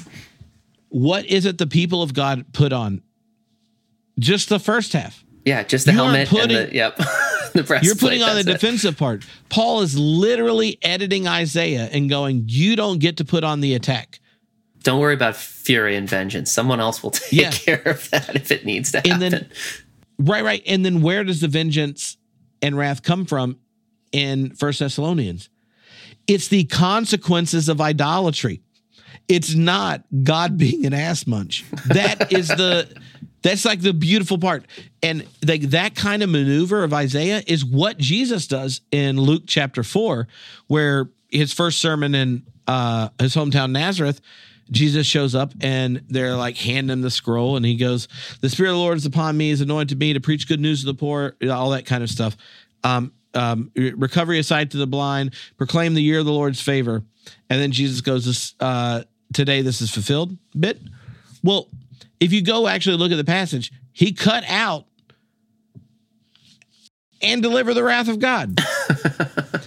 and so, and- and then what does Jesus do after it? He goes, Today it's fulfilled. So it's happening now. And those are this passage and the one Jesus quotes are both passages about the quote, day of the Lord, which is, you know, what Paul's talking about here. Um, it, that's the phrase that gets used in, uh, in the Greek translations of the Hebrew Bible, day of the Lord, uh, which is what Paul and Jesus would have been familiar with. Uh, the, but the fascinating part about it is Jesus and Paul both cut out God as your enemy, as any human's enemy. N- Humans are not God's enemies. Sin, law, death, systems, structures, things that pervert our relations away from God's li- life giving affirmation and liberation, those are getting judged. If you com- if you worship them, things get sacrificed. But people, no one is God's enemy anymore. And so Paul does it as we've talked about here, but Jesus goes when he says that, everyone in the synagogue is quiet. And then Jesus goes, Hey, you remember when Elijah was prophet? And they're like, Yeah, yeah. You remember how there's a like a big famine? And they're like, Yeah. You know how he found a Gentile widow, did some miracles to make sure she could eat? And they're like, Yeah. He goes, That's what I'm talking about. And then they try to kill him. it's uh, like I say it because I think Paul and Jesus both are showing us how do you receive your religious tradition? You receive it. And then what do you do? The ways it inspires living life and giving and liberating enactment in the world. You inherit it with fidelity and gusto, and you put on breastplates and helmets to protect it.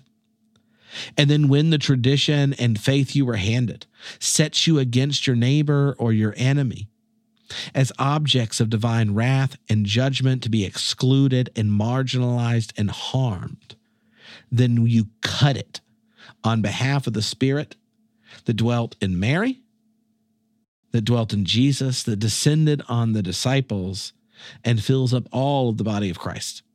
Mm. That image you see here in Paul, something Jesus does, and they're both doing it to Isaiah. And, I, and when I think of individuals today wrestling with scripture, remember Paul and Jesus, you have good examples here. Loved Isaiah. They're they're high quality Jewish individuals.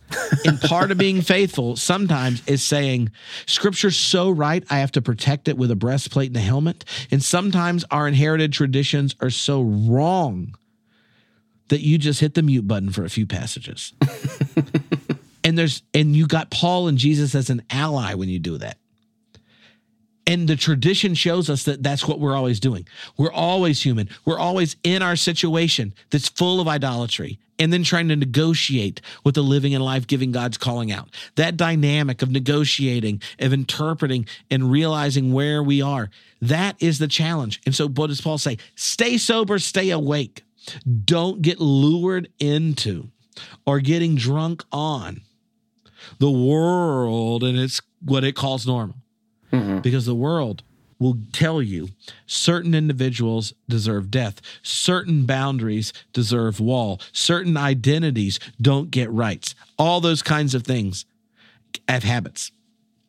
Um, and Paul, Jesus, both are examples of receiving a tradition and editing it and enhancing the liberating, life giving side. And I think we're at an opportunity today, especially as Christians in the West, as we face an ecological crisis, as we face a growing awareness of systemic injustices and things, to go, no, no, no, no.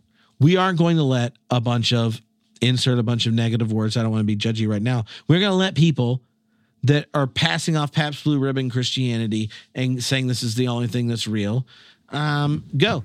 Mm-hmm. No, maybe something was really good and it won an award in Geneva when John Calvin was hanging out. but there's no reason you got to keep serving it, and that's not a judgment of him. It's a judgment of you thinking that that the Spirit of God hadn't accomplished anything. Jesus literally said, "You're going to do greater things than me."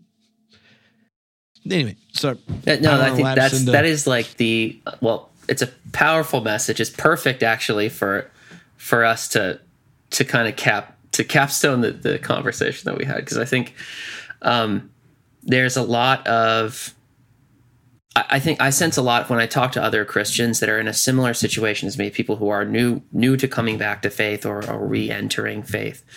Um, there is uh, a conservative urge not to mess with things too much, not to tinker with things too much. It's like it's easier to, from the outside and re-entering uh, mm-hmm. Christianity, mm-hmm. to dive into orthodoxy and think that this is the way that it must be done, with the certainty of like a 14 year old who just learned, uh, you know, a new a, a, new idea and they know all about it, and um, and it's foolhardy because if you don't see the way that the belief in God and God, God's self.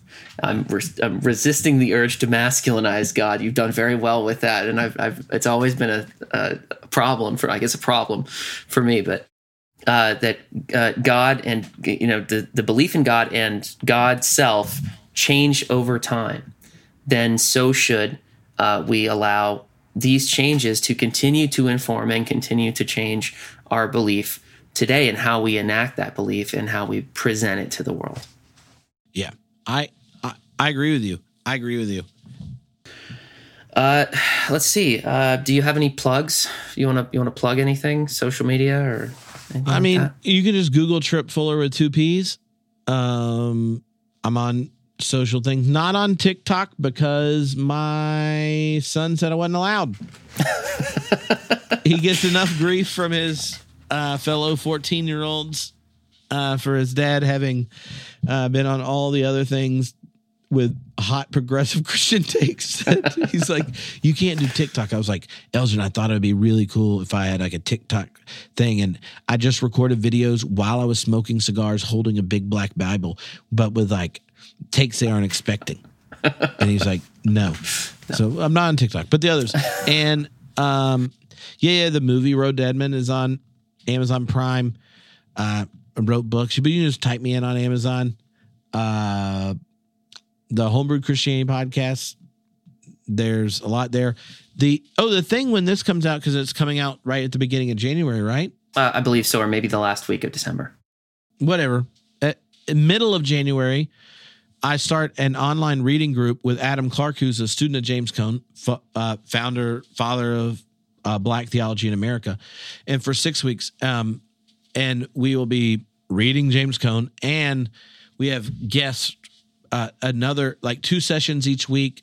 Uh, you can kind of go at your own pace or join live, but uh, we we like some of the most famous theologians that are connected to thinking about liberation and and racial reconciliation and how that framework is problematic for trying to deal with the historic injustice around race and stuff like uh anyway james cone black liberation theology if you want to think about the theology inspired uh, a lot of the civil rights movement into black power movement into black lives matter and what uh, the black church has to teach um, uh, america now. Like there's so many reasons to sign up for it. Uh, it's you can just go to jamesconewasright.com um, it is like donate whatever you want including zero. So those of you that are ministers or something with expense accounts can donate and those that aren't that like you can give nothing um, but the the goal is for us to think about the the changing shape of religion in the West, particularly in America, uh, through the lens of the person who kind of founded Black liberation theology in America. Um, and you know, his career starts in the '60s and then goes through uh, early 2000s when he passed. Uh, and so we'll be reading stuff through it, how he inspired Black feminist liberation theology. Um, and then how that's impacted and shaped the church. Uh, it, I'm just really looking forward to it, and it'd be an easy way to connect. And normally, the reading groups will have between you know like 1,500 and 2,500 people in them. Uh, half of them will join the Facebook group, the others won't. But you'll also get to meet people all over that think like we have to ask the question of faith again, a- in light of kind of like the growing awareness of historic systemic racial injustice. Uh, and James Cone is a great person to wrestle with. Uh, Adam Clark is doing it with me. Uh, is one of the co-chairs for the Black Theology Group in the American Academy of Religion, like the Guild of Professors, Professor Xavier. And then we're going to have like Serene Jones, president of Union Theological Seminary, joining for a session to talk about her own relationship with him. Robert Ellsberg, uh, Andrea White, uh, a great uh, ethicist. Um, uh, Kelly Brown Douglas, like one of the OG womanist theologians. So this is like black feminist theology that was a James Cone student. Um, Gary Dorrien. Uh, anyway, like it, it's gonna be a lot of fun. Um, if those kinds of questions are interesting, you can join that. But Yeah, definitely check check it out. I was part of one of your um, one of your uh, session series that you did, the one with Tom Oord Oh, uh, okay. about about uh, open and relational theology, and Yeah, yeah. and I found it super interesting. And of course, I love Tom, and and so it was uh, it was really fun. And then you know you you kind of read the comments and you get you get different perspectives on people's uh, you know opinions on things, and and it's it, it's really Uh, we're using the word edifying a lot tonight. It's very edifying Oh, for your yeah. fans. I, I close all of my episodes, or almost all of them, with a poem. And this week I thought it appropriate to read something from Amanda Gorman. Uh, the poem is called Every Day We Are Learning. Every day we are learning how to live with essence, not ease, how to move with haste, never hate, how to leave this pain that is beyond us behind us. Just like a skill or any art, we cannot possess hope without practicing it. It is the most fundamental craft we demand of ourselves. Thanks, everybody. Well,